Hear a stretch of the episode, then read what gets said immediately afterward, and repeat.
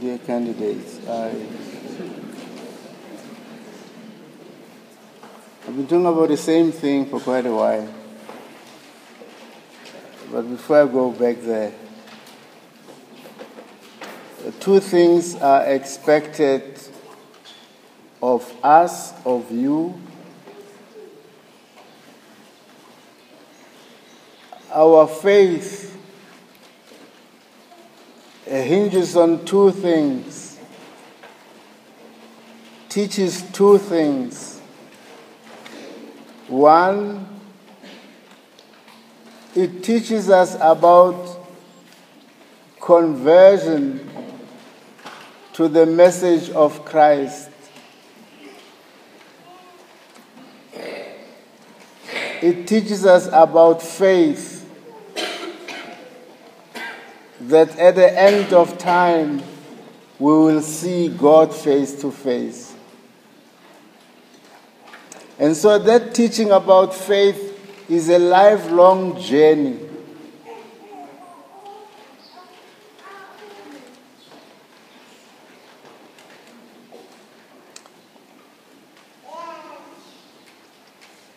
In that teaching about faith,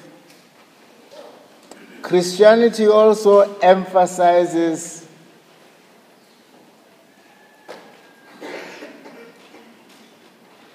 concerning our behavior.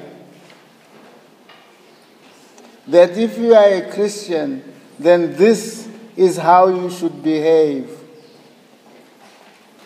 In other words, the language of Matthew says, we are all called to become as perfect as our Heavenly Father is.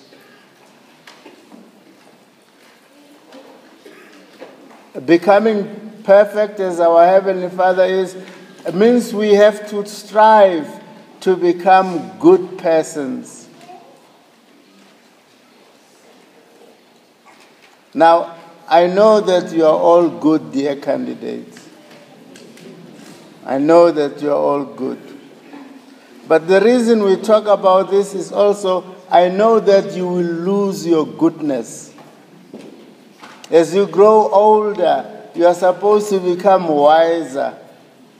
But I can tell you, uh, many a time when we grow older, we grow older with our own foolishness. You remember the five maidens who were foolish and the others wise. And that's how we are. And so we are invited to be on our toes about the way we behave. That we've got to imitate Christ Himself. I don't think that needs to be overemphasized. We are all attracted towards good people.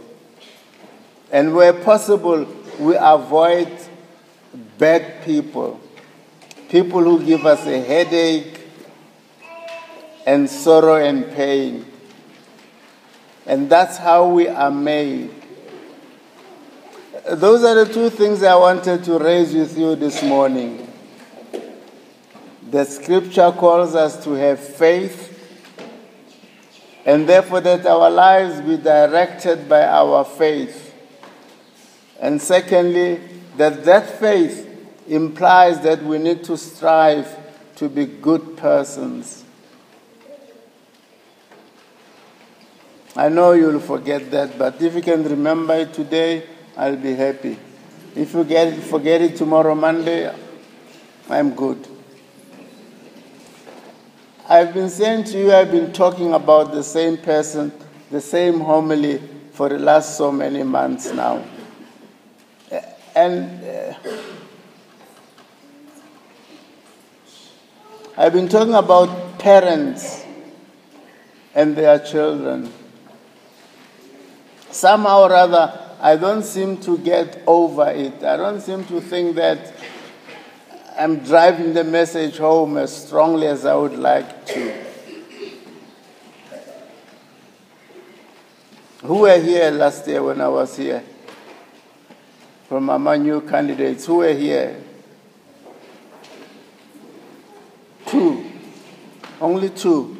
And where do the others come from?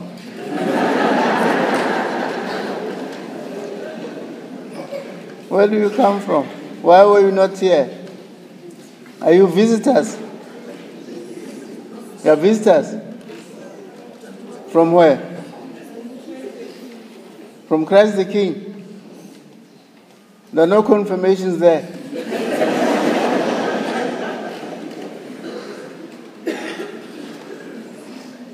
That's not good. That's not good. Anyhow, this is what I have been saying all along. With the hope that some might hear me. To say to the candidates, you need to celebrate no, not so much celebrating your parents, but you need to celebrate the message they continually give to you. You see, your parents love you to bits. To them, you are everything on this earth. Parents reach an age when they no longer take care of themselves. They wake up in the morning because of you to go to work, to support you, to educate you.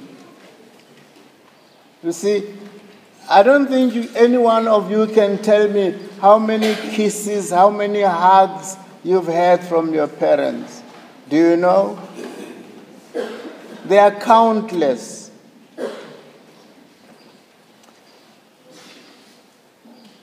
But all that is an investment in you. Each day they do something good for you, remind you about something.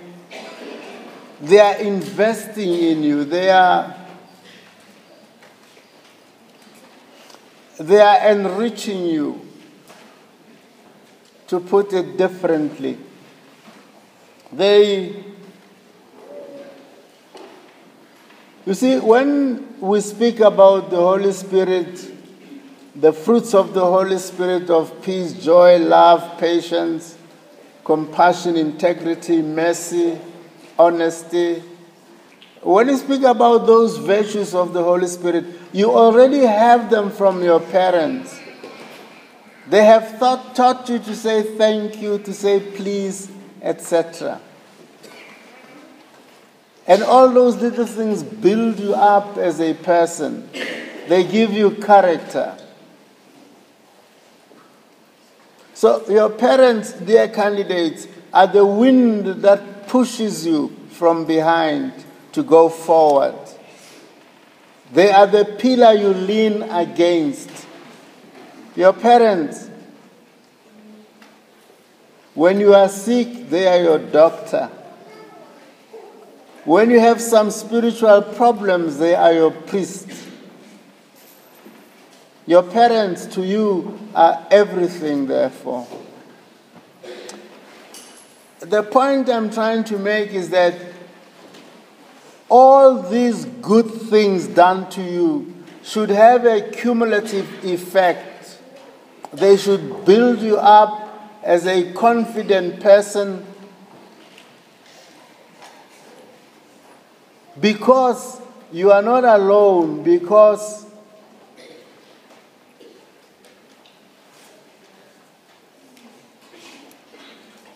have you ever seen, or even the example here in church, we're so many here, but once we all leave, once you all leave, dear candidate, each one of you goes home to your parents, where you receive joy and consolation.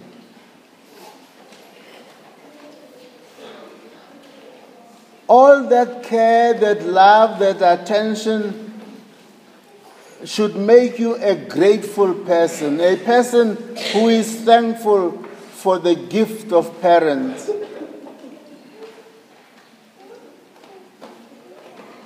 And should therefore generate a positive attitude in you, a thankful attitude a positive attitude, an attitude of joy and satisfaction.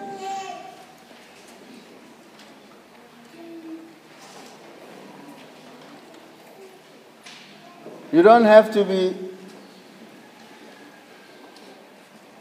like a child who says, I wish I had parents.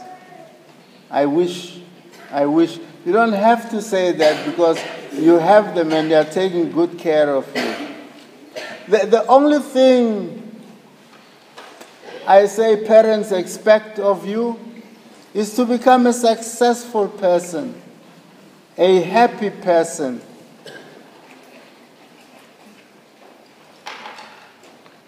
To succeed at all the stages you pass through in life,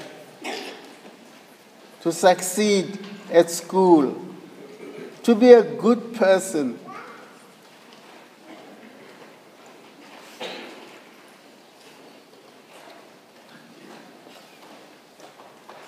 A person who appreciates the good that he received from the parents should not fail. You shouldn't fail at school. At your age, the only vocation you have is schooling, nothing else. So you shouldn't fail at school. Now, if I had a son or a daughter and he or she fails at school, I would call the police.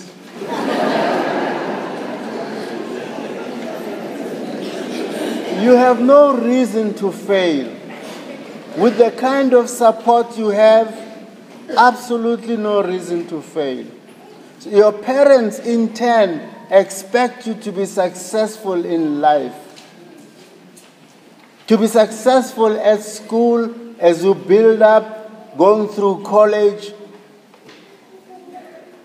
becoming a professional. To become successful and happy with your own success.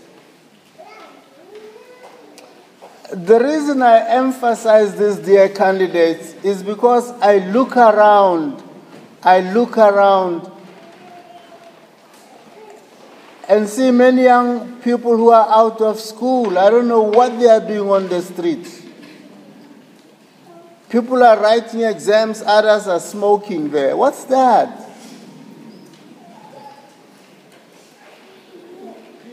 Is because many of our young people do not, do not appreciate the support and the love their parents have tried to give them.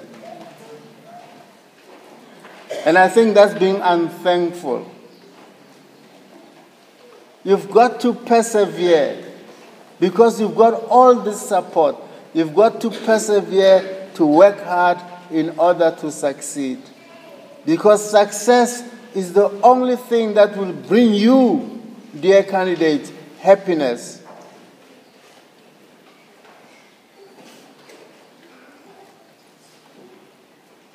If you haven't heard it today, if you haven't heard me, I don't think you'll ever hear me.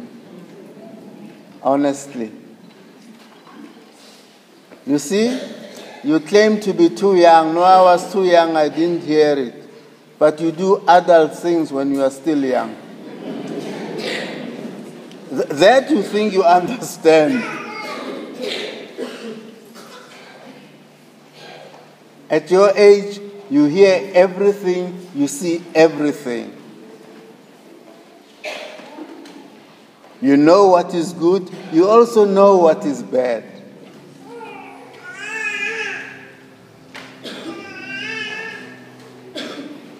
Okay, I'm done.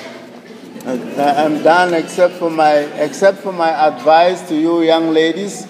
Don't think about marriage before you are financially independent. Don't. Don't.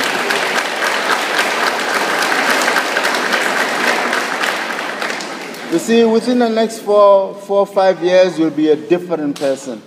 You'll be to- you look the same, but your mind, your heart will be different. You'll be going around looking for a tall and handsome goat. Don't get swept off your feet that easily. Because love, a beautiful thing, it starts warm, nice, but it does grow cold sometimes. So that when it does grow cold, you are strong, you are independent, you know what to do about your life, instead of crying over spilled milk.